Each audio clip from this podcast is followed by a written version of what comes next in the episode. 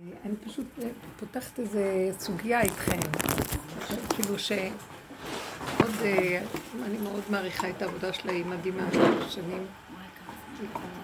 אה, אמרה כמה פעמים, אה, הבן שלה חלם על ניר בן ארצי ועל רב אושר וזה, וכל הזמן היא אומרת לי שכנראה, שהיא נכנסת למקום הזה שהוא מבחינת משיח, היא נוסעת לשם המון. כן, נוסעת לה, היא אומרת, לאו דווקא אליו, אבל היא מאוד בעבודה. היא אומרת לי שהיא ראתה את, אה, היא חלמה על רב אושר ועל ידו ניר, וגם הבן שלה חלם את זה כמה פעמים. או פעם אחת לא יודעת. והיא כל הזמן שולחת לי דברים אה, שאני לא בדרך כלל מכירה את המכשיר הזה, אז כשהיא באה לשם, אמרת לי, לא קראת, תקראי, תקראי, תקראי. ואני לא... אז אני, למה אני רוצה לה? אמרתי לה, תקשיבי, אני מאוד אוהבת אותה, ומאוד מעריכה אותה. היא אמרת לי, אני נשחטתי בעבודה, את יודעת? נכון, ממש. אבל כאילו, באיזשהו מקום אני מרגישה שכנראה הוא אה, הולך לרדת משהו, ואני מבינה שרבו שר כנראה יתגלה בתוכו, ואז, אה, והיא אומרת לי, הוא מדבר, ואז אני רציתי לפתוח את הנקודה. אמרתי לעצמי, בהתחלה היה לי איזו התנגדות, ואז אמרתי, אה, אני לא... מה פתאום, שאני לא יודעת מי הוא בכלל, מה פתאום? קודם כל הוא ספרדי. אני הכי גזענית פה. על הרב ניר בן ארצי. אה, ניר בן ארצי, אוקיי. אז רגע, משיח לא יכול להיות ספרדי סתם שאני אבין. ארצי זה נשמע... רגע, משיח לא יכול להיות... אני צוחקת, רציתי לעורר את כולם, לא, אני גם ספרדי. לא, אז אני אומרת, קודם כל, אה, היה שם איזה... התחלתי להגיד, לא, אני לא מכירה, ואני ככה... כל הזמן בצילם של גדולי תורה. בקיצור, היה לי התנגדות. אחר כך אמרתי לעצמי, אני לא סתם מדברת איתכם, אני רוצה לפרק את זה. אמרתי לעצמי, מה, את מתנגדת? מה אכפת לכם יהיה? זה כאילו משהו שאיים עליי. מה אמרתי? מה אכפת לך שהוא יהיה? מה אכפת לך ש... ואז פירקתי ואמרתי לעצמי, אני מפרגנת. מפרגנת לא, מפרגנת לכל מי שרוצה. לקח לי קצת זמן בעבודה. פירקתי, ראיתי... אה, למה, מי הוא בכלל שהוא יהיה? מה פתאום, מי זה קם ויכול להגיד שהוא? מה זה הדבר הזה? אבל זה מה שאמרו כל השנים בישראל. אז uh, המקום הזה שהתנגד לי, עשה לי כזה... אז אמרתי, מה את מתנגדת? מה? מה? יש לי... גיליתי את הקינה. שאני מקנאה, למה? מה? מי הוא בכלל? אנחנו נשחטנו וזה... והוא, יש לו נושא עם חוליות. אבל אומרים עליו שהוא משחק שהוא אומר על עצמו. זה... זה... זה... עליי גם אותה שאלה, אני גם. מה זה? אני עכשיו לא אכפת לי מה הוא אומר, לא אומר, כן אומר, מי הוא, לא הוא. אני לא דווקא בזה, אני לא מכוונת על זה, אני מכוונת יותר על הנקודה של... אה, הנקודות של העבודה. ואז פירקתי את זה עם עצמי, ואמרתי, קודם כל, שחררי את הקנאה, כי את מקנאה. כי אף אחד, אני לא מוכנה, תקשיבו, גיליתי שאני, את עכשיו, כל אחד תחפשו כל אחד את עצמו, לא מוכנה לקבל מאף אחד. עכשיו, רב אושר זה משהו אחר לגמרי. כשהגעתי אליו, רב אושר הוא היחידי, אז רגע, אז קיבלתי מהם, אבל חלקי תמיד, היה לי איזה חלק שלא מקבל. הסתייגות. קיבלתי מהם, והלכתי בפסיקות וכל מה שצריך בענייני העולם, בתוכי תמרת, שמרתי איזה חלק שהוא שייך לי, ולא מסתדר עם זה. עם רב אושר זה היה משהו אחר לגמרי. פשוט, אני ראיתי שבהתחלה לא כל כך, אבל ככל שהעמקתי, או משהו שקרה במשך הזמן שנכנסתי שם פנימה, פתאום היה איזה משהו שלגמרי נכנע. נכנע, אבל לגמרי, בעיניים עצומות. הוא זיהה את יסוד האמת לאמיתה. ונכנעתי, זהו. ומאז אני לא יכולה לקבל אף אחד עליי. אתם מבינים? אני סתם עכשיו אומרת לכם, כי ראיתי כל כך את האמת לאמיתה, שאני לא יכולה להסביר. עכשיו, זה לא קשור אה, לדמות של רב אושר. אני גם לא יודעת. אפשר לסגור את ה...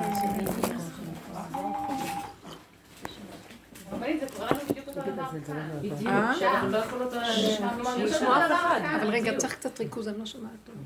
זה קורה לנו, כאן, איתך, אותו דבר מה שאת מספרת, אז זה מה שקרה. הפסקתי, לא, גם אז לא הלכתי, היה לי תמיד שהלכתי ושמעתי, הלכתי, למדתי ולקחתי שיעור פה ועניין פה, והלכתי. אבל הייתי שייך, הלכתי לשיעור של הרב בן ציון אבא שאול כל הזמן. הרב עבדיה יוסף היה בא לתת שיעורים בנבד בית. מי? כן, הרב הרב עובדיה. יוסף. הוא היה בא לתת, והוא היה אומר לי, אני באה אליכם לתת, ממש. מאוד מאוד אהב אותי. היינו ממש, הייתי נכנסת אליו ככה חופשי, והוא היה אומר לי לידי.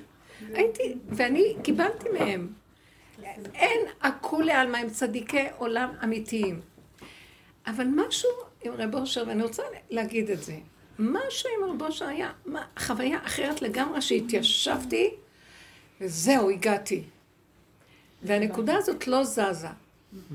עכשיו, מאז אני לא מסוגלת שום דבר שיגידו לי זה או זה או זה או זה. אני גם לא רצתי אחרי הדמות של רב אושר. אני ראיתי איך שהוא כל הזמן זרק אותי ממנו, לא נתן לי את ההאחזות בדמות. הוא פינק הרבה אנשים שם, הרבה מתנות בנפש, פינוקים. לא נתן לי פינוקים וכל, אבל ידעתי, הוא, ומה שתפסתי ממנו זה הדרך שלו. ושאני ידעתי שהוא בחינת אליהו הנביא בדרך, הדרך, והוא בעצמו בחזקת משיח. כמו שגם הרב אלישיב יכול היה להיות בחזקת משיח, כולם בחזקה. אבל אצל רב אושר היה חלק נוסף, ש... ואני רוצה על החלק הזה לדבר. מה ראיתי? ראיתי שהוא ירד למקום שאף אחד מאלה, אולי בגלל התפקיד שלו, לא נתנו לו לרדת. המקום החשוך, שאין חשוך יותר ממנו. משהו ש... כלומר, זה מין מקום של לא להיות, לגמרי, אבל משהו, אין, אין פשרות בזה בכלל. עכשיו, אה, מה שאני מרגישה שקיבלתי ממנו זה את הדרך איך להגיע לזה. עכשיו, זה לא אומר שאנחנו שם.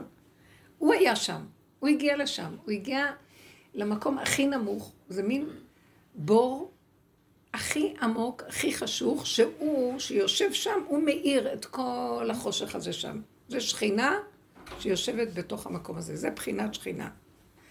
וככל שאנחנו עובדים בדרך הזאת, אז אני רואה כל העבודה היא פשוט לרדת, ועוד לרדת, ועוד לרדת, ועוד ל... ואין להרים. אז למה אני הסתכלתי שאמרתי, אה, יש לי קנאה, שהוא, מה, הוא? ולא חשבתי, אני.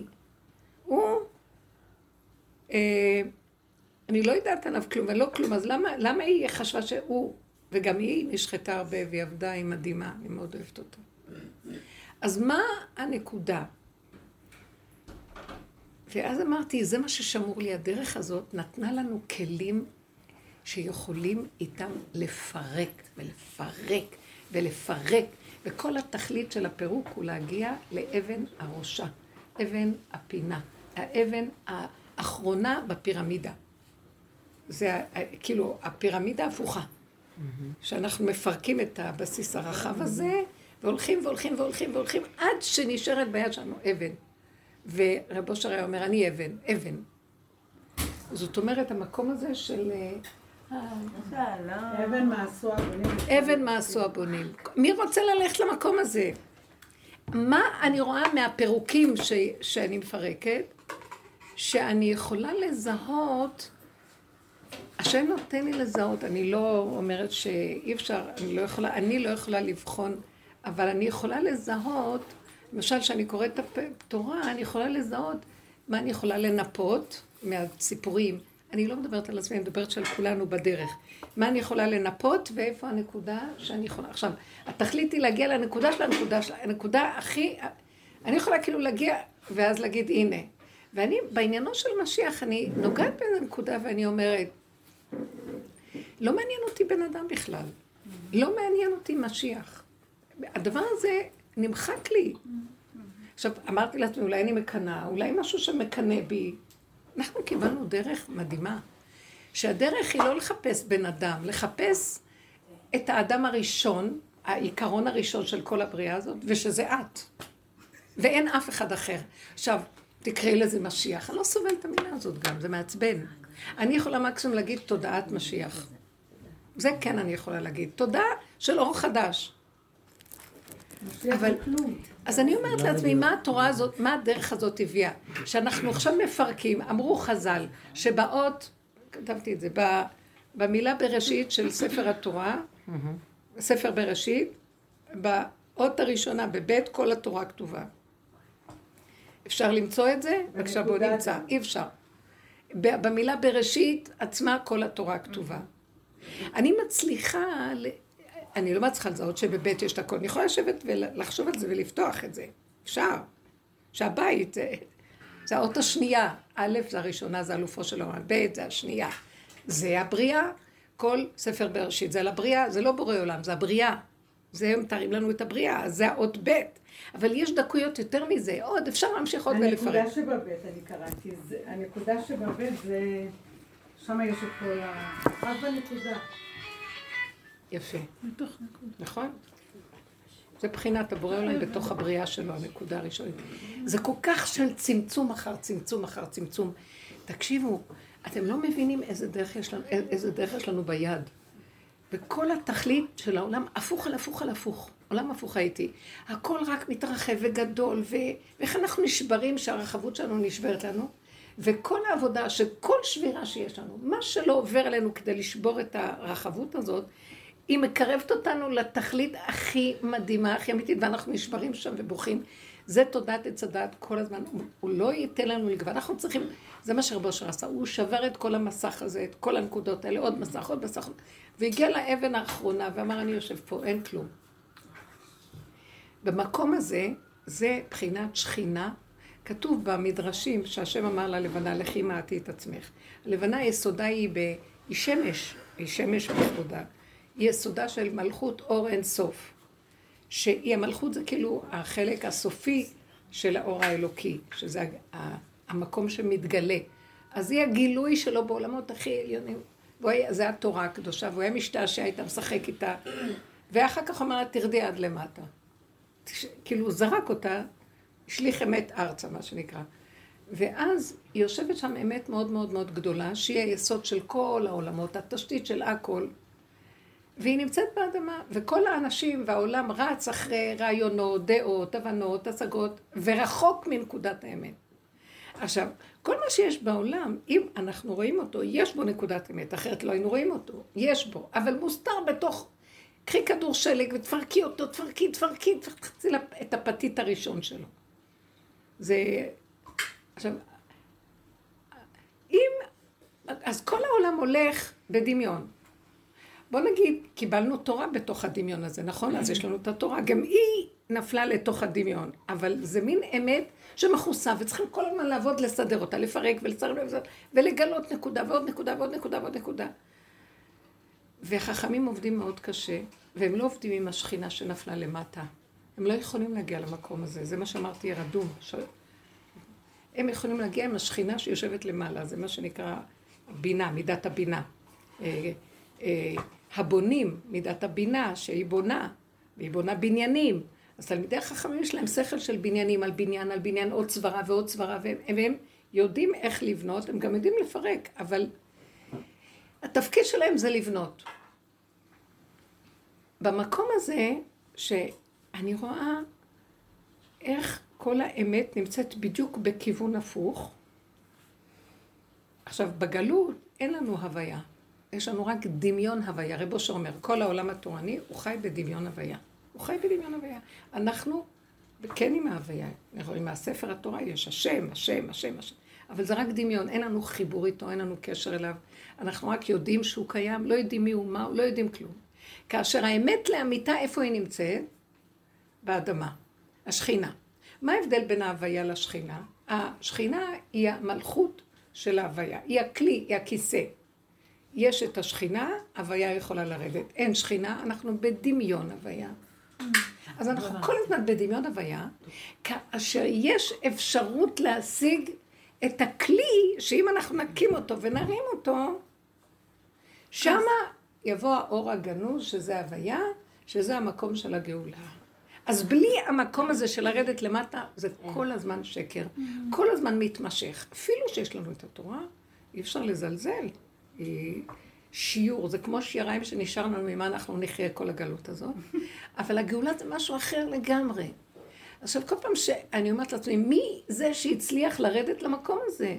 כל כך נמוך. אה, אני רק אז רוצה לדבר. אנחנו הלכנו על הפוך, ודיברנו, השאלה אם אנחנו שם באמת, רק על הפגמים, רק על השלילה. אנחנו שוללים את כל החיובי של עץ הדת. אין בכלל, אם אני אומרת אני, זה עץ הדת. כי ש... כל העבודה שלנו זה לשלול את המקום הזה, לשלול את האני, לשלול את עץ הדת, לשלול את הדמויות, לשלול את הרוגזים, לשלול... כלום, כלום, כלום, כלום אין בזה. מה, מה מביא אותי לשלול את זה? שאני רואה את עצמי איך אני נראית. שאני חושבת שאני חיובית ומישהו רק קטן, הכי קטן מרגיז אותי או משהו, ישר אני מאבד את העשתונות, אז אני רואה, אני דמיונית, אני דמיונית, אני לא באמת. אם אני יכול לראות את עצמי בשלילה הכי גדולה, ולהודות שזה האני שלי, ולהישאר שם ולא להתרגש, ולא לתת לזה ממשות ולא כלום, ולא לברוח משם. מתפרק שם משהו ונהיה רגיעות ושמחה פשוטה. משתחרר. נגענו בנקודה של האמת. זו עבודה מאוד קשה. זה כל המהלך ההפוך בכלל. זאת אומרת שמה הגאולה רוצה מאיתנו?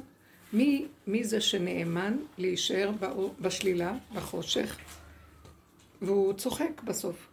בגלל שאין חושך ואין כלום, כי דווקא שם נמצאת שכינה שמחבקת אותו, שמחה איתו. עכשיו, השכינה זה רק הכלי, זה לא רק, זה אור, אבל זה לא כמו אור הוויה. זה... זה שפע, זה שמחה, זה רגיעות, זה נחת, זה אמת, זה חיות, אבל בטבע. בעוד שההוויה שתבוא זה אור מסוג אחר לגמרי. שכל חכמי התורה, כתוב, שכל תורת העולם הזה היא כמו הבל בפני האור שמגיע עכשיו, של האור, של ההוויה. אז אנחנו לא יכולים לחשוב על הוויה. לא יכולים. נמאס לנו כבר, גם הספריות נסגרות לנו, מה? נשאר גם שום, שום דבר שעשינו בעל ערך גבוה לא נחשב לנו כבר, לא תפילות ולא זה, באמת, כי נשאר לנו רק דבר אחד, לחפש את החושך בשלילה הכי גדולה, ש... ואיפה זה נמצא? בנפש, בתוואים, זה לא בשכל, זה ב... בתוך הב... הבהמה, בחלק הכי נמוך, ושם להישאר, ולא לתת מקום לדעת בשום אופן, ולא להישבר משום דבר, ולצחוק על הכל, וגם לא יהיה אכפת לי אם אני אשאר שם וזהו זה גם. כזה מקום נדרש מאיתנו. עכשיו, במקום הזה מתבטא לי הרצון, איפה כולם הולכים לאיבוד עם משיח, משיח, משיח. שאנחנו בדמיון עץ הדת. דמיון עץ הדת צריך את המשיח, כי מה יגאל אותו מהצער שלו? ואני אומרת לעצמי, מי שיורד למקום הזה, לא אכפת לו כלום. לא אכפת לו כלום, אבל יש שם משהו כן שקורה. כשלא אכפת לו, כי אין לו את האני הזה, הכפייתי, האכפתי, כן, מתעורר שם איזה משהו של השכינה. שיש לה צער על בניה, היא רואה את מה שקורה, ויש לה צער, יש לה צער. יש לה צער על העולם, שהעולם בצער. והיא רוצה לעזור, אבל הכוחות שלה מאוד מוגבלים גם. הכוחות שלה מוגבלים. היא, אם אנחנו רואים את האשת חיל זזה ועושה מה שעושה, מבחינת השכינה הזאת, היא מקבלת חיות מהאור של ההוויה. זאת אומרת, יכול על זה לשבת אור מאוד גדול. אבל הכוחות שלה מוגבלים. למה אנחנו אומרים את זה בערב שבת? כי זה הכי קרוב ליציאה מרשות הרבים, אנחנו עוד בעולם. זה, זה, זה הסעודה הכי יפה, אני אוהבת אותה מאוד. היא כל כך מתוקה בזה, אבל היא סעודה מעשית. יש בה משהו של אה, העולם הזה עדיין. שבת זה קצת מנותק פתאום, משהו אחר, אווירה אחרת. זה קשור לשישי, זה עדיין הסעודה. כן, זה עוד קשור לשישי, ויש איזה משהו... לא מפסיקים עם הסלטים. אבל זה אור חשוך, אבל זה אור חשוך, זה לא אור של שבת בבוקר, יש משהו אחר. זה המקום הזה, אז אני הסתכלתי ואמרתי, אז אמרתי לה, תקשיבי, לא מעניין אותי אדם. אז היא אמרה לי, למה, מה אכפת לך שיהיה אדם ויגאל את כולם? אכפת לך שהוא יגאל את כולם? פתאום ראיתי שיש לה מעלה מאוד גדולה שהיא... עוד אכפת לה מכולם. עוד אכפת לה מכולם. גם היא רוצה בית של שלוש מיליון דולר. היא מאוד חברתית. טוב, כולנו רוצים בית. היא כל הזמן אומרת לי, לא רק היא רוצה. מי יסדר לי בית של שלוש מיליון דולר? אה, משיח יסדר לי? כן, ואני רוצה... מיליון. היא אומרת לי, כל הזמן, היא כל הזמן בקטנות, והיא נשארת רק בילדה הקטנה שלה. היא נורא מתוקה, היא אמיתית, אני אוהבת אותה. ילדה קטנה, היא אין לה כוח, היא מרשה להגיד לעצמה שהיא שבורה, והיא נשארת בשיוורון הזה. היא נשארת במקום שהיא רק רוצה לברוח, לשתות לאיזה כוס יין מול, מול הגלים, ולשמוע, היא אוהבת ליהנות מהחיים, היא, לא, היא, לא, היא נולדה לא בשביל כלום, היא ממש מדהימה. אז היא אומרת, זה מה שאני, אני לא יכולה אחרת, אבל אני צריכה בית. ואני לא מסתפקת במשהו. היא כל הזמן כועסת למה שבעלה לא מביא לה את מה שהיא רוצה, כי זה לא חיים, אין לה חיים ככה. אז אני מבינה את הנקודה הזאת, ואני התלבטתי במוחי, אמרתי לעצמי, היא בגבול, ולי יש עוד איזה קנאה. אתם יודעים מה, מה גיליתי? אני יודעת מה היה לי אחר כך. כשפתחתי אמרתי, לא. יש לנו, התפקיד שלנו זה שנמשך עוד נשמה שתוכל בבחירה לעבוד ולהגיע למקום הזה שלא אכפת לה שמשיח מגיע. כי יש לה את הנקודה של העבודה, אין יותר מתוק והעבודה הכי גדולה. ועוד אחד ועוד אחד, ונגיד את זה, נעשה. ש... כי חבל, כי ברגע שמשיח בא, כולם יקבלו מה שהם רוצים וזהו. אתם רוצים? אבל בגלל שאת עסוקה בנפש, אז את כבר לא חושבת עליו. כן, בדיוק. מה שפעם היה, וואי, גם מתי, ונמאס. לא, אנשים של עץ הדת כל הזמן רוצים את הישועה הזאת. עשיתי ונושעתי, עשיתי ונושעתי, עשיתי ונושעתי. אנחנו לא מחפשים את הישועה הזו בכלל. לא מחפשת להיות נושעתי. ממש לא מעניין אותי המקום הזה. לא נושעתי, לא הנקודה, מה? איך שזה ככה. אז זה איפה שאני ככה עכשיו, וגם, למעשה גם גדולי תורה לא סובלים את כל סיפורי החסידות והחסידים. בעולם התורה, שאני יודעת, זה איך שזה... איך שזה ככה, זה משיח. מה אתם מחפשים עם כל הסיפורים, המייסס והעבודות שלכם וכל זה? כנסו בנקודה הקטנה, תהיו בה ותחיו דרכה וזהו, מה אתם עוד רוצים? למה מחכים? איך שזה ככה, זה משיח. אבל הצרות שיש לאנשים מסביב. אז מה שהפריע לי זה למה הם לא, למה לא ניכנס, למה לא, אני אמרתי לעצמי, לא, כאילו בתפקיד הזה, כאילו אני רוצה שעוד אחד ייגע לזה ועוד אחד ייגע בזה ולא יצטרך. את העניין של משיח. אבל גם במקום הזה זה רצון ושוב, את לא אוחזת באיזה מקום שאיך שזה ככה, רגע אחד את יכולה לא להיות... נכון, אז יש לנו עבודה שיכולה להישאר שם ולא לחפש משיח. רב אושר אמר, אל תחפשו משיח, תבקשו את הגאולה הפרטית. משה רבנו כתוב שהוא גם הגואל האחרון. איך? משה רבנו, הגואל האחרון. אז בא לי סתם לך, מה זה משיח? שהוא לא נכנס לארץ ישראל, וקבורתו לא נודעת. וגם ההמשך שלו, הילדים שלו אין, וזה משיח. הגאולה האחרונה זה אין, כלום. בעצם זה נראה וואי, הוא התפלל יותר מחמש מאות תפילות והשם אמר לו תפסיק להתפלל. אתה לא נכנס לארץ ישראל, יהושע. אתה... הוא... כל הזהו שלו, הקבר שלו, אין, אין את הקבר שלו. יש... אה, כאילו במקום של... כולם רצים, קבר, משה רבנו. במקום של התכלית זה... אין כלום. אתם מבינים? הנה, זה בסוף שהוא יבוא, כן יתגלה, משה זה המשיח. זה הגואל האחרון. משה, מה שהיה הוא שיהיה, זה ראשי תיבות. אז אבל זה הגאולה עצמה. שאנחנו לא מחפשים כלום, ונשארים עם איך שזה ככה, ואם יש רגע שאתה אומר, אני לא יכול יותר, אז הרגע הזה של אני לא יכול יותר, אה, אחרי רגע הוא כבר איננו. אני יכול להגיד, אני לא יכול יותר, אני לא מסוגל יותר, אבל אין פתרון לזה. אחרי רגע הוא נגמר ואני כבר בראש אחר. מה אכפת לי? זה לא כמו שזה נשמע, לא מאמין למוח שלנו, אני לא... באמת נכון, הרגע אני לא יכול יותר. אחרי רגע אני אומרת, אבל אף אחד לא קיים, הוא, הוא מכריח אותי, לי, היה לי איזה ניסיון גם כן. ואז אמרתי לעצמי, וואי, אני מרגישה, זה ניסיון קטן בתוכי ביני לביני, ובאותו רגע נפתח לי כאבים, ואמרתי לעצמי, אני לא יכולה יותר. ואז אה, אמרתי, ריבונו שלום, כמה אתה חושב שעוד תנסה אותי בזה? מה, אתה לא רואה שאני, זהו, זה הנקודה וזה? ואז ראיתי שאם אני עוד אומרת לו, אז אני, הוא ימשיך להגיד לי. למה? כי הוא רוצה שאני אגיע למקום שאין אין את הדמות הזאת. אין את הדמות, אין, אין כלום, אין אף אחד. ואם אני לא יכולה יותר, זאת אומרת, תזיז. או תזיז אותי, או... לא, תישארי על מקום, והתבוננת על מקומו ואיננו, תעמדי על עומדך ואין, ואין כלום. אז הוא בדווקא יביא עד שאני לא אגיע לזה. תקשיבו, אין גאולה יותר גדולה מהדרך הזו.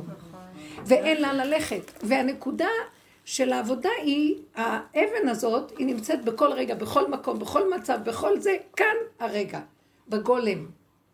אין לך לאן ללכת. תלכי, תברחי לשם, לא, את לא, את עזבת את האבן שם. זה מדהים. המקום הזה של הדרך, אם היינו רק הולכים. ויש לי הכרה שאליהו הנביא, שזה מיסודו של הדרך, שזה רב אושר בבית מדרשות, הוא ביסודו בחינת משיח. הוא יהפך להיות גם משיח, אליהו ומשה, אליהו ודוד. זה נראה שתי דמויות, אבל זה אותו יסוד. אם אנחנו לגמרי נפרק את הכל ולא נשאר כלום. אבל את מדברת אז אנחנו מדברים- בתוכניות אה? מדברת, כאילו אני, כמו שאני רואה את זה, שתי התוכניות אמורות להתקיים. את, את באה מתוך המקום של הצמצום, שאומר הגאולה הפרטית. ואת רוצה לגמרי לפרק את העץ, אז לכן את אומרת, והתבוננת על מקומו ואיננו. הצד השני בא ואומר, יש משהו בתוכנית של העץ שצריך להתקיים.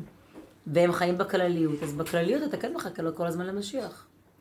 מה זאת אומרת? לא הבנתי. זאת אומרת, יש כזה דבר על מנת שהוא יתפרק. אבל יש את, יש את התוכנית של עץ הדעת, נכון? ולכן תוכנית של הדת, עץ הדת, זה אנשים זה- היא חייבת זה, להתפרק. היא חייבת להתפרק, אבל מי שחי בה, אז הוא כל הזמן חי איתה בחוץ, את כן, הכללי. כי זה הדמיון. אין לו את הבחינה הפרטית. משיח הוא דמיון. אז לכן הוא גם מחכה למשיח. את באה מתוך תוכנית שמפרקת. את העץ, כן. וצמצום אחרי צמצום, אז זאת אומרת. שלא יהיה, אין כלום. בדיוק. זה מה החשנה. בדיוק, בעיקרון זה מה שאנחנו מדברים. זה החישב, שפתאום כשזה יבוא בעיטה, אז כשאנחנו משתוקקים ואנחנו עוד זה, אז... זה- זה לזה בעיטה, נפרק את זה ולא. צריך את זה. אבל החישן הזה, העבודה הזאת. בעיטה ב... זה העבודה הזאת. כן, ממני והלאה. אני לא רוצה, למה? כי זה לוקח ממני את נקודת הבחירה האמיתית, וכתוב שבמדרש, סעודת שור הבר והלוויתן, אז אה, בעצם בגאולה כולם יגאלו. מגיע לעם ישראל, הוא עבר הרבה ייסורים. אבל את החלק האחרון שכולם חייבים לרדת לעשות, לא רוצים, אז זה בחינה של ככה כתוב, לקטו עצמות ממה שאלה שיושבים בסעודה של השול, בשולחן. זה קשה להכיר את זה, אני רוצה שכולם ישו, למה לא? יש מקום לכולם. אבל זה מה שהמדרש כותב, כי כל הבריאה נבראה, התכלית שלה זה הבחירה עד שנגמרת הבחירה. ובאיזשהו מקום, תודעת עץ הדעת נגמרת אצלנו, היהדות הדתית, החרדית, התורנית, נגמרת בעץ הדעת טוב. זה המקסימום. ואם ניקח אותה ונפרק אותה, כאילו נעצרים בהיריון של החודש התשיעי ואומרים נגמר, זהו, הגעתי לתשיעי. לא מוכנים לשבת, להיכנס למקום הזה של הלידה. אז זה העניין אולי, באמת. תביאו אפידורל. שמעתם? אנחנו, הבחין, התפיסה של העולם, עשינו את העבודה של כל הדורות, עכשיו רק אפידורל. אנחנו לא מוכנים לגשת ללידה עצמה. זה בערך משהו כזה. לכן כנראה המציאו את האפידורל. ושם יש עוד משהו שאנחנו... כאילו, מה אנחנו בעצם עושים בעבודה הזאת? אין סבל יותר גדול מזה. זה אני הרגשתי הרבה פעמים שעברנו את השואה שם. זה השואה ממש. זה לפרק את הצורה ברמות, של לפרק את הדמיון של האני הזה. אין, לא נשאר. אין, זה ביזיון, זה, זה, אין, אין, אין, אין. ושם יש לך נקודת שמחה, אני אומרת לעצמי, איך, אם רק היית יודעת כמה את מבוזה, תבושתך, תחסך בושתך וכלימתך בכלל. אפילו לא נותנים לנו לדעת, אחרת היינו מתים, לגמרי. אבל רגע נפתח המוח זה... שלא נדע. עכשיו, אם תבינו מה אני אומרת פה, אני אומרת שאין לנו לאן ללכת כלום, ואין לנו לעשות כלום, זה רק לעבוד בעבודה הזאת, לקפוץ אותה עד הסוף. זה רק אני ועצמי. כלום, ליבי חלל בקרבי, ולא מחפש שום דבר. מי שרוצה, עד לפה. משיח יבוא והוא ידפוק בדלת, אני לא תיכנס, ייקח, אפשר לבקש את ידך? בבקשה. למה אז כן תסכימי? למה אז כן אני לא תסכימי? מתוך גאווה אומרת את זה, לא אכפת לי כלום. אבל למה אז כן תסכימי לראות שהוא משיח? אני לא אכפת לי, אני גם עכשיו רואה, גם בלי זה. גם אני עכשיו לא אכפת, כאילו, לא? זה לא אכפת. אבל גם עכשיו זה אמור להיות לא אכפת. רגע, יעל. באגף היציע. זה משיח, את לא אומרת את זה עכשיו. אבל ברגע של מצוקה שיש לך, אז מה את אומרת? לא אכפת לי? לא רק- אכפת לך? צוקה. לא, לא, אבל חייבת המצוקה. לצאת אליו, לא? כן, אליו. לא? אליו, לא משנה. לא, משנה. משנה, משנה. הכל זה פה, אני מדברת. אוקיי. אני ראיתי, אין לי מי לדבר, אין, אין לי לאן. אני מפרקת את זה לתוך הנקודה הפנימית, ואומרת, אה, ככה, אין מה לעשות. אם זה לא מתפרק? אז עוד פעם, אז עוד פעם, זה חוזר. אין משהו אחר. איזה עוד לא איך, מה כאילו יכול להיות? לתפילה הכוונה? בואו תביאו לתפילה דוגמאות. הכוונה בפה? אה? לא שאני זוכרת לעשות את זה, וזה לא... אני לא יכולה להשאיר את זה כאן במוח. אסור להשאיר את זה במוח, אני חייבת להוריד את זה ולפרק, חייבת. לעשות שולחן ערוך, לפרק, כן, לפרק, כן. לפרק, לפרק. תלמדו לפרק. ואני ראיתי שכשאני מפרקת, בהתחלה לא ידעתי, לא היו לי מילים, אבל ראיתי שהשם מחזר לכם, נותן לי מילים איך לדבר. הוא הוא זה שאומר לי, נו, נו, כאילו עושה לי, נו, תגידי, תוציאי, תדברי. עדיף לי לשתוק. כל אחד מה שמתאים לו. מה, כמו- מה, תגידי? לא הבנתי אותך. כשמה המצוקה מגיעה, אז מה, תדברי, תגידי מה מפריע לך. בואו ניתן דוגמה. אל תכנסי עליה, אבל אני אגיד עוד פעם משהו שאולי ירגיז פה את כולם. אבל אה, אין מה לעשות, זה ניסיון. הנושא הזה של הילד עם הקוקו בבית, זה ניסיון יומיומי, זה לא יעזור לבורא עולם שאני פירקתי את זה ופירקתי וזה נחמד לי והוא היה בשבת חתן והמשפחה הייתה מאוד מכובדת והוא הסתובב עם הקוקו ולא הרגשתי כלום, לא כאב לי, לא התביישתי, באמת גאולה. הלכתי איזה בהגאווה. כיף, נו, איך? זה מה שהיה הכל טוב, ואני ובעלי, כאילו זה כמו בחור ישיבה, הכל טוב, הוא זרם עם כולם, ובאמת התחושה הפנימית מצוינת. אבל יום יום, יום יום בבית, איתי, כל פעם שהוא יורד, זה בלי כיפה, בלי עם הקוקו, זה מהצחק, זה בא לי איזה שינוי, אני רוצה שינוי. כאילו, כמה שתגידי שזה נח... אה, זה נגעל לו בנפש, אבל את אומרת כאילו, מה, הבורא עולם לא מתכוון לעשות שינויים פה? תקשיבי, לא. אבל יש פה איזושהי טעות. הוא עשה שינוי, שהיית בסבבה, יש פה. איזושהי טעות לדעתי, שאת עדיין מסתכלת החוצה. בדיוק, בעצם את זה שזה נקודת פנימית של חוסר שקט, כמו שאני מזהה. שהעצבות הזאת, או איזה הנקודה הזאת שלי מתלבשת על קוקו, ומחר הוא יוריד את הקוקו, היא תתלבש על משהו אחר, את חייבת לא להכיר את זה. עד שאת לא תגידי לא לבורא קשור עולם, אני. כזאתי, לא ותעזור לי, לא. אכפת לו אל תצטדקי, לא, אל תצטדקי. ככה זה. אכפת לך שהוא לא מקיים מצוות. אנחנו בסדר, צריכים להגיע. למקום שלא אכפת לא לנו. מקיימת. כי זה מראה שאני ברחתי מהנקודה שלי, של הילדה הקטנה, ועוד אכפת לי משהו. אני בתפקיד מדי. וצריך, הוא, הוא לא יעזוב אותנו עד שנפרק, שם יושבת השכינה, ילדה קטנה שהאבא הרחמן רוצה להתחבר אותה. אליה ולפנק אותה ולהשתעשע איתה, שהיא לא תצטרך אף אחד באמצע. שום חתן בינה לבינו. זה האבא הזקן. כי הפינוק של חצר המלכות, של בית המלך גדול, ולא חסר דבר שם. נכון, יש את זה, אני לא אמרתי. אני אה, הרגשתי ש... אנחנו אומרים את הפסוק הזה, אה, אה, בפרק מ"ו, אמרתי את זה בבוקר, אה, שמי בת וראי, שחי עמך ובית אביך, ויתאב המלך יופייך, כי הוא אדונייך, וישתחווי לו. זאת אומרת, זה, זה תתקללי איתו, אין יותר שום דבר אחר. בגלות שמו לנו את הביניים. אדם הראשון וחווה זה זיווג, אבל זה בהתחלה היה הוא והיא באותו גוף. מיני הוא ומתוכו. אז אחר כך השם הפריד את זה בשביל להתחיל את כל עלילת הדברים של העולם. אה, הייתי בשירותים וקיבלתי קיבלתי תשובה. זה המקום הכי בחושך, שהוא לא ירפה מאיתנו עד שנגיע לנקודה שנפרק את הצער. זה משיח. למה כל העם מחכה לו? כולם מלאי צער, והוא יבוא, הוא יסדר להם את כל הצער ואת עכשיו כל מי עושה את הרוגז. הצער? הבן אדם עושה לעצמו את הצער. בדיוק, אז- אז תקשיבו, הוא יבוא, הוא. יבוא, המשיח, והוא יפרק לכולם את הצער. מה, פתאום יהיה כזה אור ממנו, שכולם יראו שהכל כלום. למה אנחנו צריכים לחכות לזה? אני אומרת, בואו, אנחנו נעשה את זה. זה כאילו חבל, האוצר מונח פה, למי את נותנת אותו?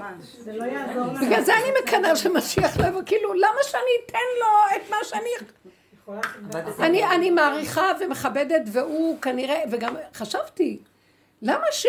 אז אני יודעת. למה שרב אושר, או אני מאמינה שרב אושר בחינת משיח הוא בחינת משיח ממש. גם ממש ראיתי את זה.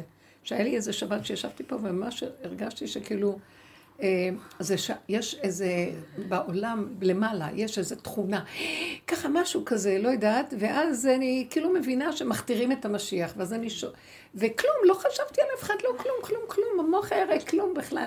אז אמרתי, מעניין, משיח, משיח, מי זה, מי זה, מי זה, ופתאום, פח, ידעתי שזה רב אושר. זהו, לא, לא שחשבתי עליו, באמת לא חשבתי עליו. לא יודעת, הנקודה של האמת עליו. אז עכשיו, מה רציתי לומר? רציתי לומר שמי מי זה שיפרק את הצער לחלוטין, ותשחק ליום אחרון. זה השכינה. שאנחנו שרים באשת חיל. אין צער בעולם. דמיון, דמיון, דמיון. לפרק את זה, לח... למה שאני אתן את זה למישהו אחר שיפרק לי? מי שיגיע, אה, זה מה שאתה... מי שיגיע למקום הזה הוא בחזקת משיח. זאת אומרת, משיח הפרט. אולי גם יכול להיות שייתנו לך תפקיד כזה, זה לא חשוב אפילו. אני גם לא יודעת מי תפקיד, לא תפקיד. אבל את חושבת שיש מקום כזה? אין אחיזה בשום מקום. יש רגע אחד שאתה מפרק את הצער, אחרי זה יש עוד רגע. כן, אבל כשהשם רואה... מקום. רגע. כשהשם רואה שיש אדם כזה שמתעקש על המקום הזה, הוא הבחזקה. עליו יורד אור, אותו מכתירים, זה מה שראיתי. מכתירים מישהו כזה. מכתירים איזה מישהו. מי זה אותו אחד לא שמכתירים. אותו? שהוא, והתפלאתי, אז אחר כך אמרתי, אה, רב אושר, אחר כך אמרתי, אני יודעת למה. כי הוא פירק על פרק פרק שלא נשאר כלום, אז אמרו את זה. וזה יכול להיות אדם הכי פשוט. מי זה אז שסיפרה לנו את החלום שלה? את סיפרת, כן, כל כך יפה, נהניתי מהחלום הזה.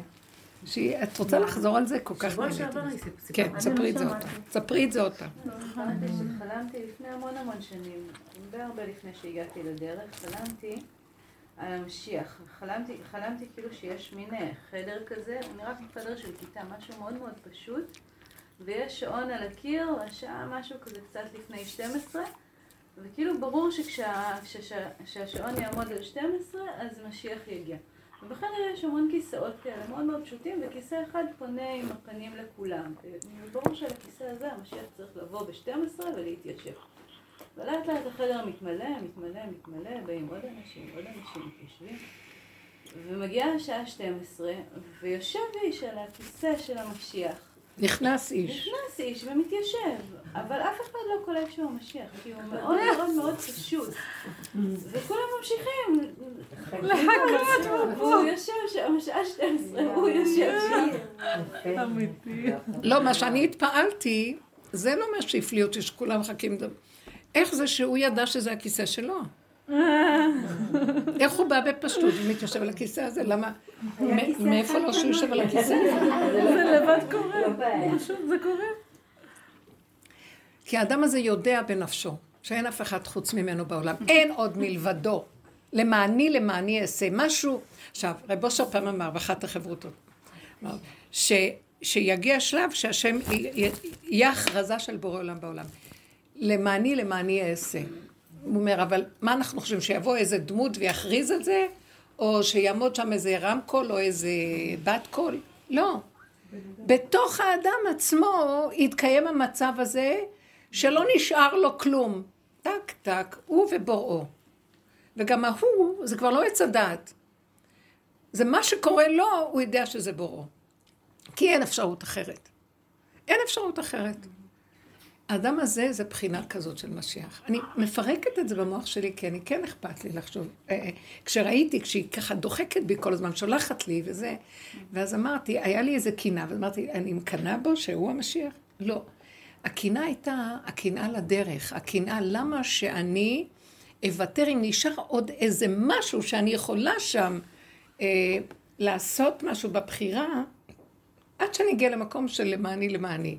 כלומר, כל האירועים שקורים בחוץ, הם צריכים להביא אותי למקום של שלווה פנימית, שאני ובוראי נמצאים בתוכי. איך שאני, אני נושמת, הוא נושם איתי. אני פועלת, זה הוא איתי.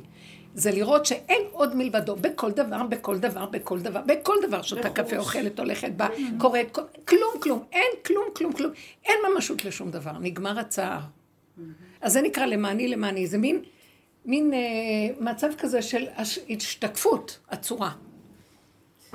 וזהו, וזה זה מה שהשם ברא במציאות אדם. אין משהו יותר גבוה, אין משהו יותר מושלם בבריאה מה שאדם, ואדם לא יודע את זה. אין שום, מלאכים לא מגיעים לזה, מלאכים הכי עליונים. הם משמשים את השם, כי שם השם בתוכם. אין להם מצד עצמם כלום. אבל האדם, יש לו בחירה להביא את המצב הזה. הוא עושה. אתם מבינים מה אני... הוא יוצר את המציאות הזאת. נתנו לו את כל המרכיבים ליצור את המציאות. אז זה מה שאני אומרת. עכשיו, זה לא חשוב שיש רק רגע אחד כזה, ש... שיהיה לו רגע אחד כזה. אם יש לו רגע אחד כזה פה ועוד רגע אחד כזה פה, הוא נופל וקם, אבל זה יש לו יעד, הוא יודע לאן להגיע.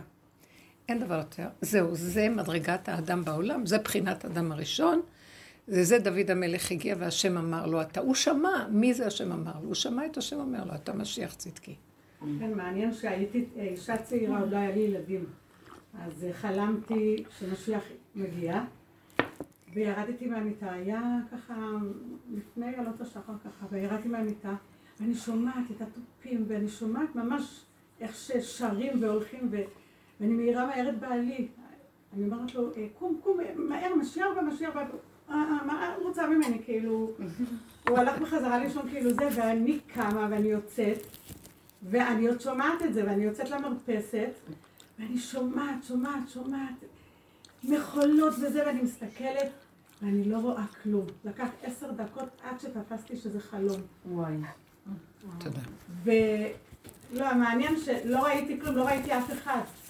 והמשיח הגיע, הנה, הוא צריך כבר לבוא, אבל רוצים להתהפך על עצמנו. זוכרת את זה ש... היה חלום מאוד חזק. מה? מה חלמתי על. זה היה את אומרת? ימשיכו להיות עוד חלומות המשיח. לא, בסוף כן. לא ראיתי אף אחד, ועוד שמעתי. אבל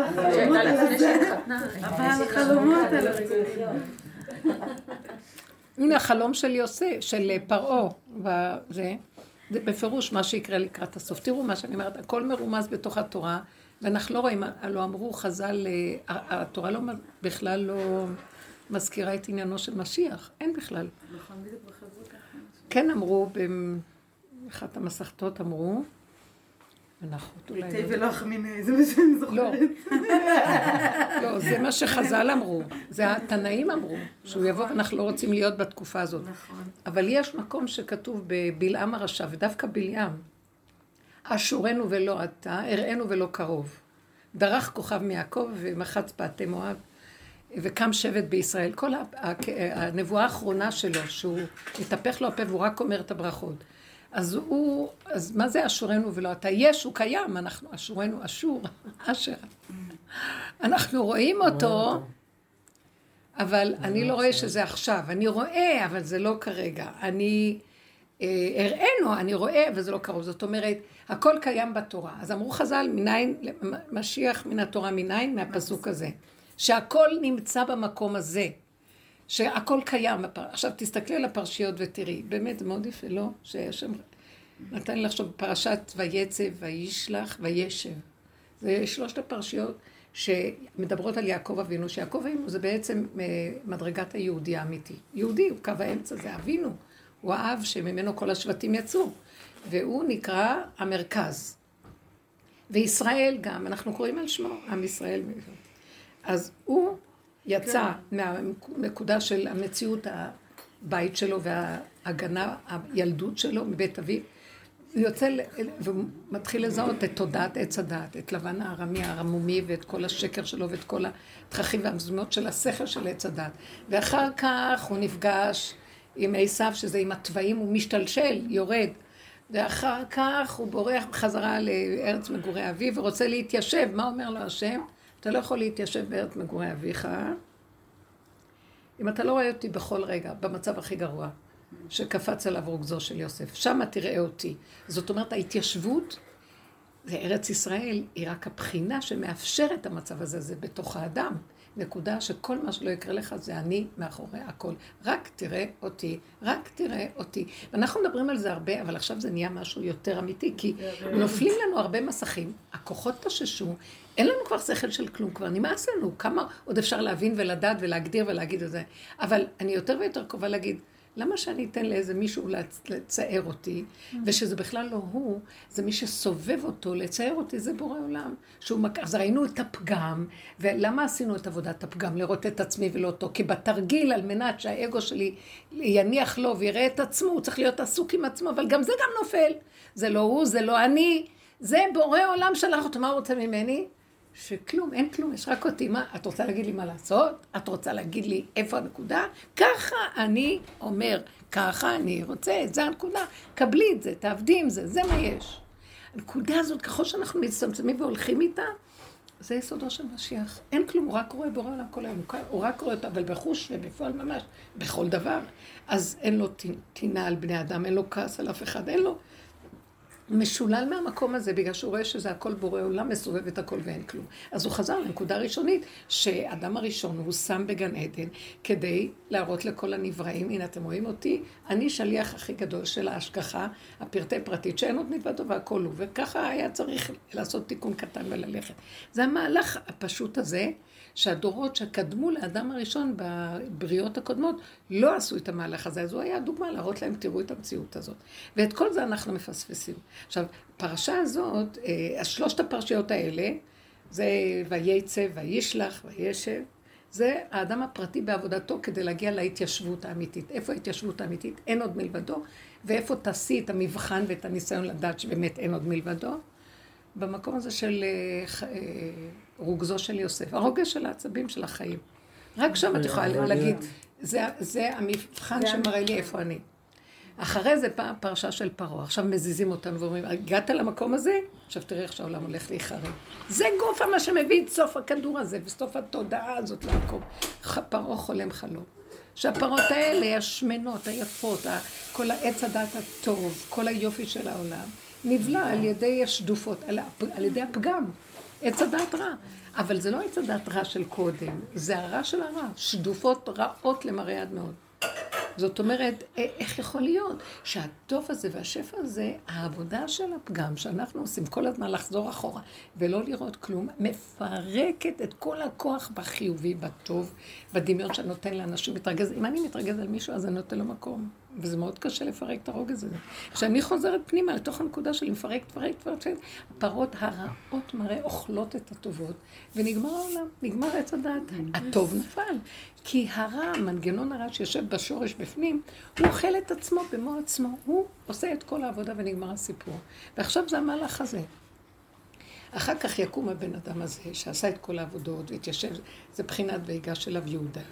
יהודה שהוא ירד, וירד יהודה מאחיו, מבחינת ירד לכל החומרים, לכל הפגמים הכי, הוא יורד, ובסוף הוא תופס, הוא תופס כאילו את הבורא עולם, שהוא חושב שזה, הוא לא יודע שזה בורא עולם, אבל אנחנו, הוא חושב, יוסף הוא השליט במצרים, אז הוא תופס כאילו את המקום הזה, ואומר בואי הנה, עד פה, יותר לא תשתלט פה, עד פה. כאן הנקודה שהוא בא ואומר, תופס לו את הזה, הוא אומר, עד פה, מה אתה מסתרר ככה, עם הצורה שלך?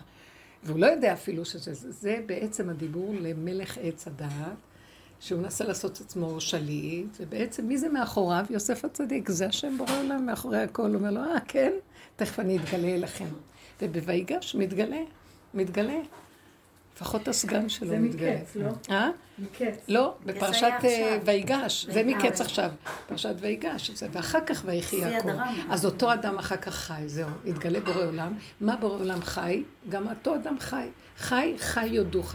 כמו שבורא עולם חי בכבודו ועצמו, ואין עוד מלבדו שחי, ואנחנו כולם נחשבים פה בתוכנית הזאת מתים מהלכים. אז כמו שזה חי, זה חי. זה, זה בחינת משיח, אבל זה משיח הפרט. זה כל אחד ואחד מאיתנו. אתם, זה ממש רואים את כל הפרשיות. זה סוף העולם עכשיו. אתם לא מבינים שהעולם עכשיו במצב מאוד של סוף. שאלו את פוטין, שאלו את פוטין. אה, ש... הבן שלי אמר לי, שאלו את פוטין, אה, אה, מה דעתך? תתרחש מלחמת העולם השלישית? מה נראה לך? אז הוא אמר, היא התחילה והיא כבר בעיצומה. מי זה של אמריקה שאלה? לא, רוסיה, רוסיה. עכשיו היה, עכשיו הייתי אצל אני לא שמעתי. יצא לי, יצא לי מה? שמה? יצאה מוטציה. לא, איך שהוציאו את החיסונים יצאה מוטציה. כן, כן, בבריטניה. בבריטניה יצאה מוטציה. יצאה מוטציה של הנגיף. עכשיו התחיל כאילו איזושהי וריאציה, כאילו, עכשיו בבריטניה יצאה מוטציה של הנגיף. זהו. כן. אין תקנה. עכשיו הם לא רוצים. לתת לאף אחד מבריטניה להיכנס. מי שייסע לשם לא יוכל לחזור לכאן. כאילו עכשיו זה כאילו בגדר רק של כאילו סוג חדש של נגיף לא, לא רק זה, גם אמר לי, לא, זה כיף, זה משמח. נעמה הכי שמחה. שיהיה לקראת פסח עוד פעם. כן, היום בחדשות אני שומעת ברדיו. לא, הביאו שסוגרים את כל הטיסות. אני שומעת ברדיו היום שאסרו שחיטה יהודית באירופה. אתם לא מבינים, עכשיו הוציאו חוק בבית הם מנסים את זה שנים, הבינלאומי, לא יודעת. בהאג, הבית דין בהאג. הם כאילו הם עכשיו גזרו גזירה, עכשיו יצא אתמול או השבוע, שלא לשחוט שחיטה יהודית באירופה. עכשיו כל מדינה תיקח כאילו את זה לעצמה, אבל הוציאו אין כאילו בשר שק יותר. שאין יותר, לא לא ישחטו יותר, כי למה זכויות בעלי החיים יותר גדולות מזכויות חופש הדת של היהודים? אבל את לא מבינה שזה בורא עולם החזקה. ברור שזה בורא בחודש, בחודש האחרון משהו כל הזמן צועק לי במוח, לא אוכלת יותר לא עוף ולא בשר, לא אוכלת לא עוף ולא אני בשר. גם לא יכולה, לא משהו דגים. בתוך הנפש לא סגר. זה בורא. עולם. הוא לא רוצה שנחזור למצב כמו שהאדם הראשון, שאכלו רק בצמחים. נגמר התיקונים, עולם התיקונים נגמר. אז אפשר השבת לאכול רק צמחים? כן, גם דגים. אבל למה די, היא אמרה, מה שהפגנתי כבר כמה שבתות. דגים, מלא דגים, לא דגים. דגים אני אעשה. דגים, אבל גם דגים אה, שוחטים. נותנים להם, פעם ראיתי דג, נותנים לו מכה בראש אני מבשלת אוכל טוב, אני נותנת את זה, אני לא- לא יכולה אני לא בבינו. לא, סתם עכשיו אנחנו מתלהבים. לא, לא, באמת. לא מה לא. רק זה, הוא גם אמר לי שכל ה... שעכשיו הגיעה איזו משלחת מארצות הברית של השיא הזה, שהם אה, ישבו כאן עם הביטחון, לא יודעת, איזה דברים שכנראה שיש לו איזה מין מקום שהוא שומע, לא יודעת מה. יש הרבה... הוא אומר ש... שעכשיו יש אה, כוננות מאוד מאוד מאוד גבוהה. מזמן. מהעניין של איראן. איראן, מזמן, מזמן יש את זה, בטח. לא יודעת, חבר'ה, אז אני רק אומרת עכשיו, הסיפור של המקום הזה, פשוט ל, ל, לקחת, לקחת את המציאות של העבודה ברמה של אה, אין כלום כבר, חבל על הזמן, חבל להתרחב על שום דבר. כן. בעצם גם כשאתה מגלה פגם, בגלל ש- ש- שדיברנו על פגם של ההתרגשות, וכשבאמת אתה נכנס לתוך זה, אתה- מגלה בתוך זה עוד פגם ועוד פגם, זה פגם בתוך פגם בתוך פגם. זה מה שאמרת, בדיוק, דוד המלך, אין מתום בבשרי. זה מדהים, וזה מדהים שאחרי שיצאתי מהשיעור, אז יום אחרי נסעתי עם הבן שלי באוטו, ילד בן שש, וחשבתי עלייך, ככה, על דברים שאמרת לי וזה, ופתאום הוא שאל אותי, אמא, מי זאת הרבנית פישר? כנראה שונה שאני הולכת לרבנית, פתאום, פתאום כשחשבתי עליה, אמרתי, זו רבנית שאני הולכת, שאני מאוד אוהבת, אז הוא אומר לי, תגידי, היא יודעת להוציא אנשים מבית האסורים? לא, תגידי לו שאני בעצמי שם ואין האסיר מתיר עצמו מבית אמרתי, היא יודעת להוציא אנשים מבית האסורים. אולי הוא ראה אולי קצת, שיצאת. לא, אני גם שם. אי אפשר לצאת משם. אתם יודעים משהו? פעם, אה, אני אספר לכם מה לי, מה לי סיפרה לי, מה לי היקרה של... כן. אחת הבנות סיפרה לי, שיש לה חלומות מעניינים בנפש, הנפש מדברת אליה מאוד בדרך. ואז היא אומרת שהיא הייתה בחושך, חושך, חושך, חלמה, שהיא בחושך, חושך, שאי אפשר, בימש חושך. כלום, רק היא רואה מדי פעם כמו איזה דגים כאלה שתים עם אורות, זה הנשמות, בחינה של נשמות. אה, והיא אומרת, חושך כזה, אני לא יכולה לעשות כלום, אני... ופתאום היא רואה, היא מורידה מבט, והיא רואה שלמטה, למטה, למטה, למטה, למטה, שאין למטה ממנו, בוקע משם אור. ואז מאוד מתפעלת, מאיפה בוקע האור הזה? והיא איכשהו מתאמצת להסתכל ולראות, והיא רואה שיש שם איזה כלוב, ויושב שם צדיק אמת, מלא אור, האור יוצא ממנו, וכמה תלמידים איתו. והם כלואים בכלוב. והם בכלוב. עכשיו, הייתה מאוד מאוד uh, כאובה מזה שהם בכלוב, והיא לא יכלה לסבול את זה. ואז היא אמרה, אני אחפש מפתח, אני חייבת לפתוח את הכלוב. חלומות זה כל זה מעניין, הכל אפשרי שם. בקיצור, היא מתחילה לחפש, אבל חושך, היא נופלת, מועדת, חושך, חושך, והיא מסתובבת וכמה, ועולה ויורדת, והיא רואה איזה נקודה של אור עם הדג הזה שעובר שם, אז היא נתפסת ועוד פעם וחושך. והיא אומרת שבסוף היא התיישבה כזה באיזה מקום שלא יודעת איפה זה היה, והיא מאוד מאוד הייתה עייפה, תשושה, שהיא לא יכלה לזוז יותר. כולה, היא אומרת לי, על הגבול של אין לי בכלל שום כוח לכלום. ופתאום היא שומעת את הקול שלו עומד מאחוריה. והיא לא יכולה לראות את הפנים שלו, לא נותנים לה לראות, אבל היא אומרת, הוא עומד מאחוריי ואומר לי, את רואה? פתחת לנו את הכלוב. אז היא אומרת, אבל לא, לא הצלחתי למצוא את המפתח. אז הוא אומר, המאמץ שלך להוציא אותנו, פתח לנו ויצאנו. גם הסיפורים הרבה כל כך יפה, נכון? זה הדרך, המאמץ. המאמץ. להתעקש ועוד פעם ועוד פעם, וקמים ונופלים, וחושך לנו, ואין לנו כיוון, ואין לנו איפה להאחז, ומה, ועוד פעם, והכאבים, ועוד פעם, פתאום יבוא אדון אליך לא. הוצאת אותי לשכינה. כל עניינו של משיח, וזה מה שאני רוצה להגיד. ובזה אנחנו נדע מי הוא. כאילו, זה היסוד. הוא חייב לגוע במקום של השכינה באדמה. אין יכולת לצאת מן הגלות בלי שנרים איתנו את מאמר רחל, להעלות אותה, את היסוד של הפגם, את הכלום, ולהעלות אותו. אה, להישאר בכלום של הכלום, השכינה קמה, ועל הבסיס הזה יכתירו, ירד אור חדש שיכתיר את אותו אחד שעשה את העבודה הזאת. זה עניינו של משיח. זהו. זה לא, תגידי, עכשיו, רבי עקיבא, שכל הגמרא זה רבי עקיבא, גאון, צדיק, מה, אי אפשר לתאר. שהיה לו בבחינה האישית שלו גם את העבודה הזאת, הוא היה כמו, הוא נכנס לפרדס כמו בהמה. הוא בדורו ראה את בר קוזיבה, היה אחד פשוט, אבל שהיה עושה מלחמות, גיבור חיל כזה. והוא הסתכל עליו ואמר, עליו כתוב דרך כוכב מיעקב. והוא אמר שהוא בחינת משיח, שהוא, אומרת, לפי שהוא ראה שם מלחמות, הוא מנצח את הכל, הוא יש לו חן, הוא אדם הכי פשוט בעולם, ומה שהוא לא עושה מצליח לו. אז הוא אמר, זה משיח. למה שלא יגיד על עצמו? נכון. זה קשה להבין את זה. הם חכמים יודעים שהם החכמים של התורה. הם כמו חכמים זקנים שצפים על המים. הם מבחינת המשקיפים. הם יודעים על הדבר, אבל את הדבר עצמו הם לא. אתם מבינים מה אני מדברת?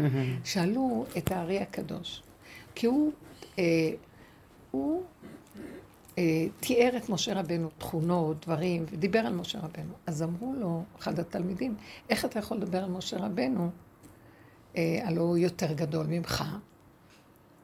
אז הוא אמר, אני רק מדבר עליו, אני לא במקום שלו. הוא היה אדם גדול, הארי הקדוש. זאת אומרת, הבחינה ממש משיח בן יוסף, זה לא...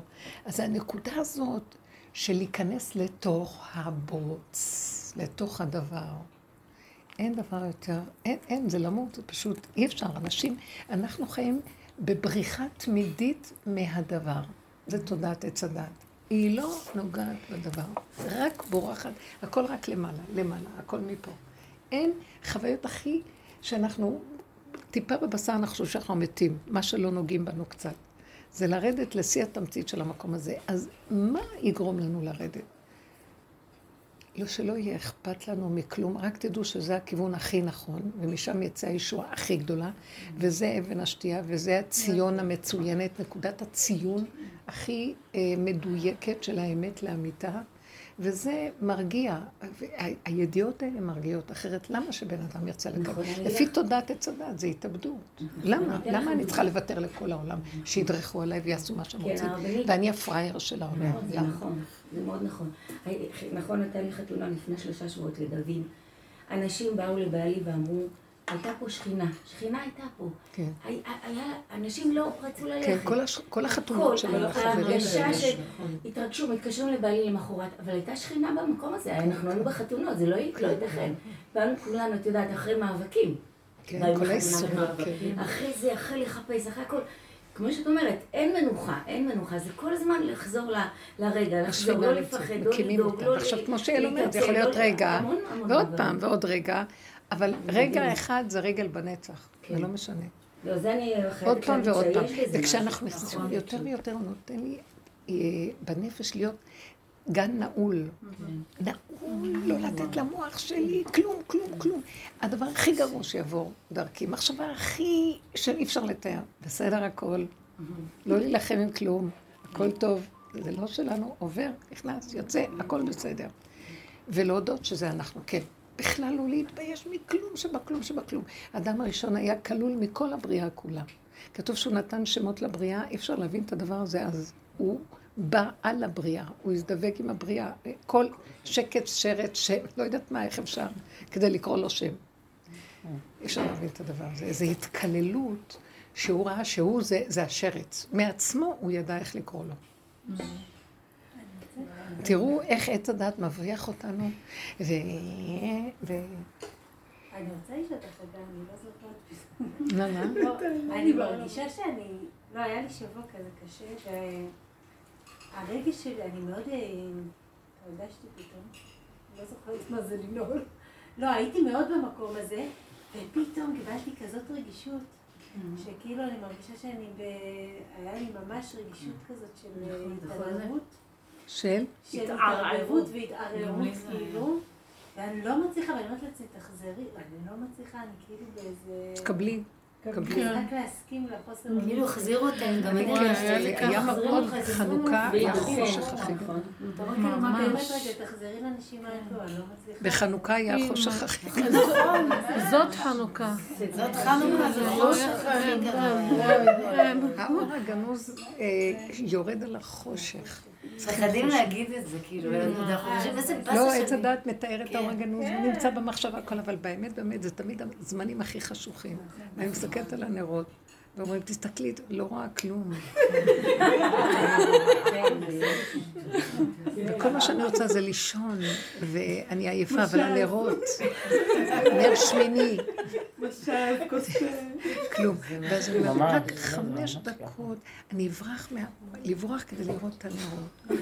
לא יכולתי לעמוד יותר מכמה דקות וברחתי הביתה, לתוך העבודות, לתוך הכל. זה היה מה שאמרתי, אז מה... ואז אמרתי לעצמי, אין אורות, אל תחפשי אורות, אין כלום, מדלק נאות, זה ההלכה, לעשות את הנקודה, אין מה לחפש, אין שום דבר, לא, שום שום כלום, זהו. שתפי, תעשי, הכל זה, כאן תבני את הכלי. לבנות את הכלים, אין כלום. עזבו אורות, עזבו כלום. לבנות את הכלים. זה נהיה פשוט. קודם כל, השתוות, הנפש רגועה. אין, אין יותר שווה מזה. לא אכפת לך מה שתעשי. לקבל. אל תאבדי את המקום של השלווה. אל תתני לה סבל. זה המבחן. את נותנת לה סבל, את נאבקת על הסבל. שלא לתת. לא אכפת לך מה התוצאה, כלום. השכינה קמה, אומרת לך, תודה, הקמת אותי. את סובלת, שכבת, השקפת אותה באדמה. היא איתך בסבל שלך. היא מחפשת מי זה שיצחק על הכל, ולא לסבול. תהנו, נתת לכם כל טוב, מה, למה אתם בוכים? מה? יואו, הוא אמר לי את זה. פגרים. תהיו איתי בשמחה עם החומר הפשוט, איכשהו ככה, ואין יותר. זה הכלי. אז אם הוא יכול לבוא, ל- ירד על זה אור אחר לגמרי, שזה יהיה אור שעושה פלאות. מילה שלך תפתח, אה, הנפת יד של משה פתחה את המים, אי אפשר לתאר. זה משהו אחר לגמרי, אבל אנחנו צריכים קודם כל להתיישב טוב במקום הזה, ולא לתת לשום צער ושום... אז צריך להיזהר מהעולם, כי העולם את רק בא איתו במגע, גומר עלייך. זה כל כך לא פשוט. אה? שום התנגדות. שום. שום התנגדות, זהו, כוח המנגד נופל, לא אכפת לך. לא, זה עץ הדת הוא כוח המנגד. לא, לא רוצה לפרש, לא רוצה לדעת, לא רוצה להבין, לא רוצה כלום. נפל, פירש, נפל, לקום אחרי רגע ולהגיד, אז מה היה כלום, חזרתי ואין כלום. זה כלום לא קיים, כלום לא קיים, כלום. ו- ואז נבין שכל זה קורה כי הוא דווקא מביא את זה כדי לראות אותנו, מה אנחנו בוחרים? לעשות עניין ולהישבר, או להגיד אין כלום. זה מה שהוא רוצה מאיתנו, תגיעו לעין, אין כלום.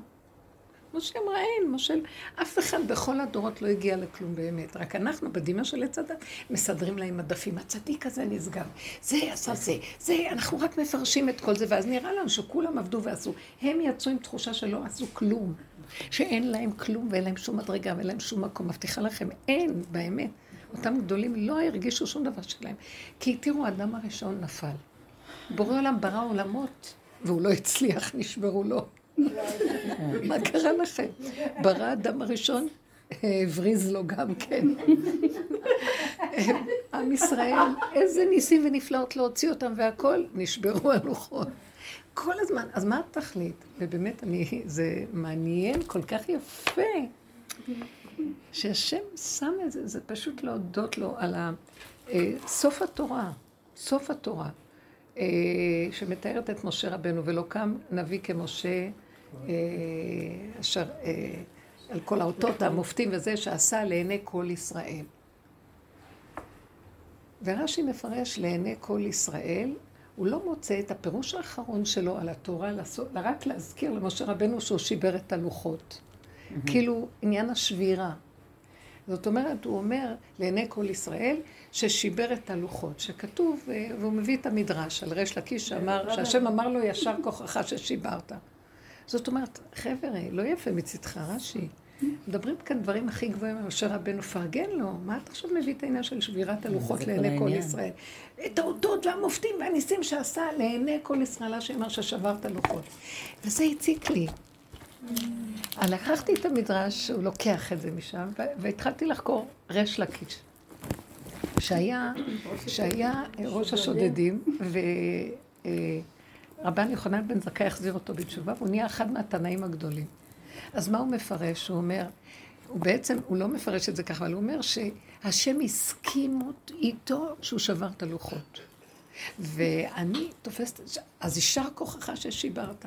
מהמילים שלו הצלחתי לקלוט ולהבין שכל המעלה הכי גדולה של משה רבנו, אחרי כל האותות והמופתים והניסים והכל שבכל. מכל כל, זה שהוא שיבר את הלוחות.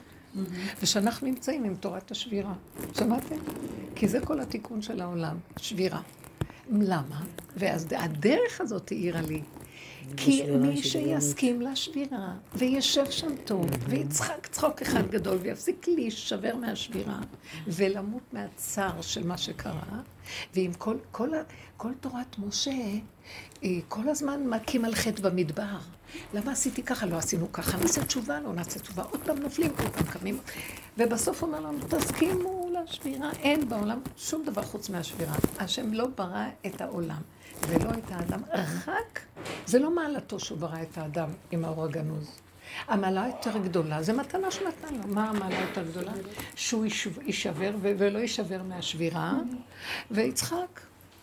זה מדרגת האדם. שמעתם את הדבר הזה? עכשיו, רב אושר היה אומר, למה, רבי ינקלה עליו השלום, קרליץ, הוא אמר לי פעם שרב אושר אמר, למה השם יושב כל חצות ומקונן, אוי לי שהחרבתי את ביתי, אוי לי שהגליתי את בניי בין האומות, אוי לבנים שגלו משכול שולחן אביהם, אוי ואוי ואוי, וכל הצדיקים קמים איתו לנחם אותו, ובוכים איתו, וחגיגה של בכי. ואז הוא אומר, והוא מחכה ויושב, מה הוא רוצה? מתי יבוא איזה מישהו שיגיד לו, אולי תפסיק? אולי, אולי... אה, אז כתוב על רחל שהיא באה ואמרה לו, מה אתה בוכה? אני עברתי צרות יותר גדולות ולא נשברתי, אז למה אתה... והוא קיבל ממנה תנחומים, מה יושב עליו ומחכה?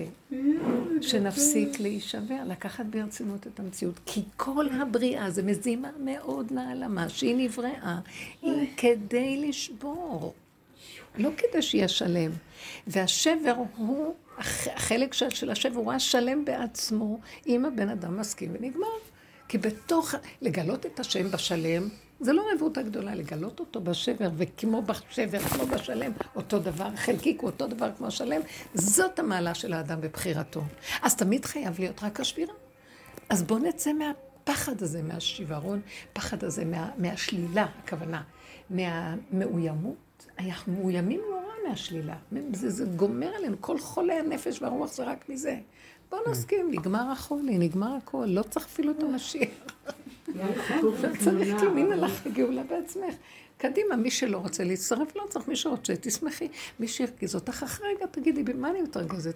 זה חייב להיות שירגיזו אותי, על מנת שמה, שאני אשיג שלא לא רוצה להתרגש מזה. היה לי סיפור... אין לכם מושג כמה זה קשה. זה, זה לראות את העיניים אחורה. תהפכו את הטבע. אין מדרגה יותר גבוהה. זה מדרגת האדם, זה בחינה של משיח. אדם כזה שירד למקום הזה, ונשאר שפוף, אין לו כלום, צוחק עד מחר, זה הקים את השכינה. השכינה אומרת, בוא. הוא יושב על הכיסא הזה, והמשיח, אה, והאור של השם יורד עליו. מכתירים את האדם הזה. תדעו לכם שהשם רק מחכה מתי אנחנו נראה לו לא, שיעשה מה שהוא יעשה. אני פעם קראתי סיפור בספר התודעה של אה, הרב קיטוב, אה, והוא כותב שם על אה, מה שקרה בחורבן אה, יהדות ספרד, והאינקוויזיציה וכל מה שקרה. ומספרים שם, הוא מספר על איזה יהודי ש... שגורש, לא גורש, צרות, מצרות שונות.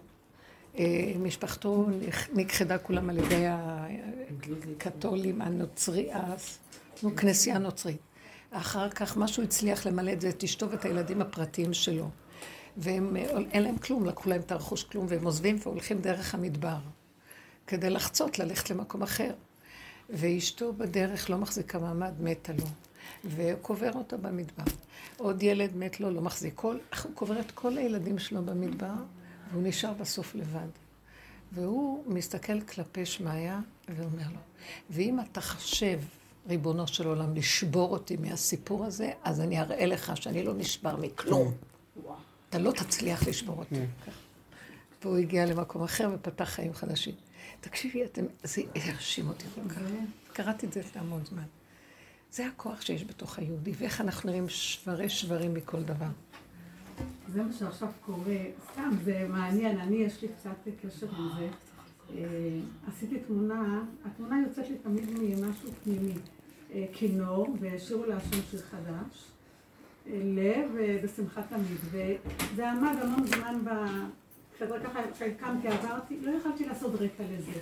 לא מצא חן בעיניי מה שעשיתי, זה עמד, אז בדיוק הרב ברמן לקחו אותו לשבי שם. מי, מי? הרב ברמן לקחו אותו לשבי שם. ואני, פתאום, כנראה כבר החזירו אותו, בדיוק זהו, ואני לא, לא מקשרת, אבל אני קמה בוקר אחד ואני רואה את התמונה ואני ישר, עם הכותנת לילה, בא לי אה, הרקע, ולקחתי, הכינור הוא כאילו אה, כתום וצהוב כמו האש שלי, ובאמצע שחור טיפה, והאותיות שירו להשם שיר חדש ועל השחור. ביהלומים עשיתי את זה.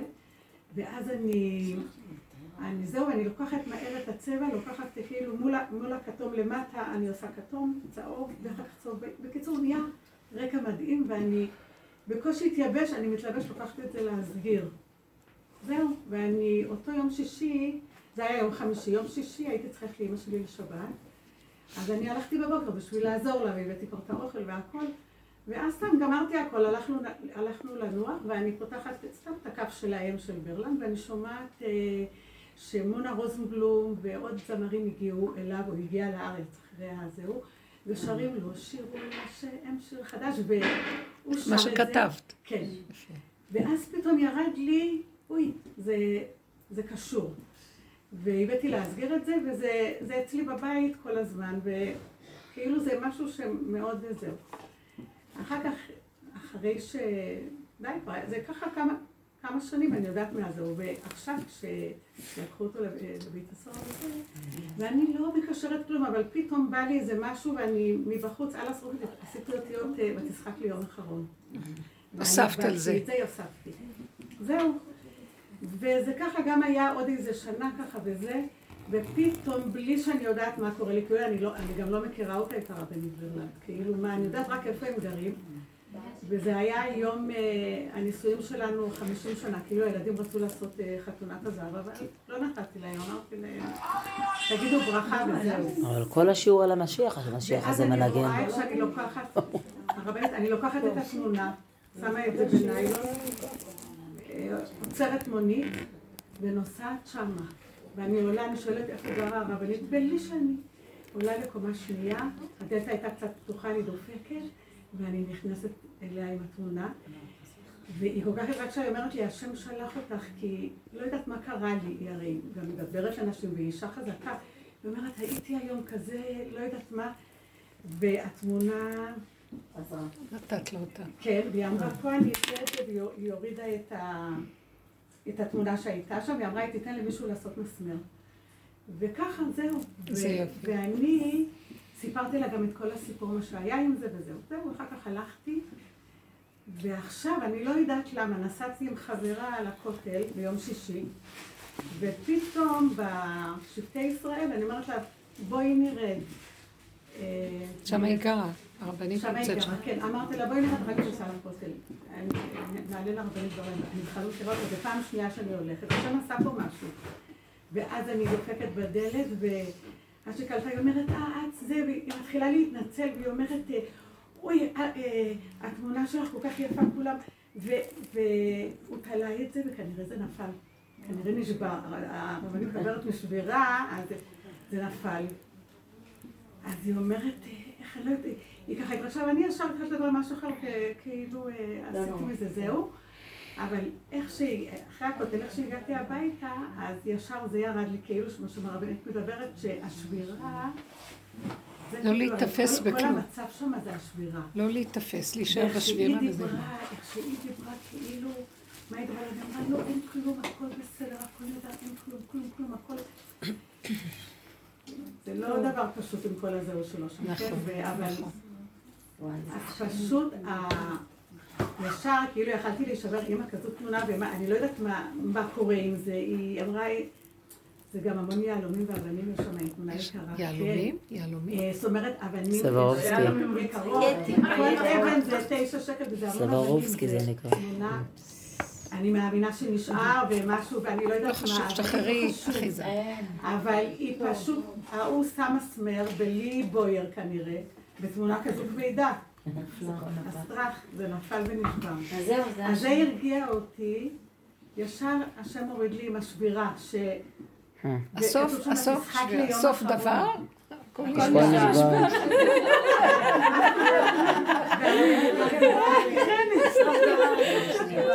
גם הרבנית דיברה הרבנית דיברה. ליום אחרון. זה כאילו בשבילי, זה כזה חייהו. כל ה- השם איתנו. כן, לא פשוט. בסוף יתגלו כאן אה, דברים מדהימים. זה כמו הסיפורים של רבי נחמן בסוף, שהכל כזה מעניין מאוד בסוף. מעניין מאוד.